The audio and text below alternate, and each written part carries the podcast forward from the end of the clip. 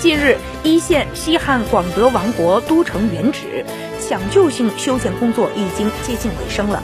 该项目自2017年启动以来，已经完成了一亿元的投资和一万多平方米主体建设，城墙、城楼、护城河、东街等等项目的框架基本已经成型了。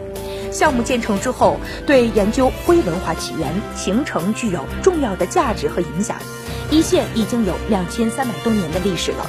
据《水经注》《三国志》等等相关的史料记载，作为徽州最早县治之一，在西汉的时候是广德王国封地和都城所在地。公元前十九年至公元九年二十八年间，前后三立三废，历经三世四王。虽时间不长，却是古徽州唯一封王所在地。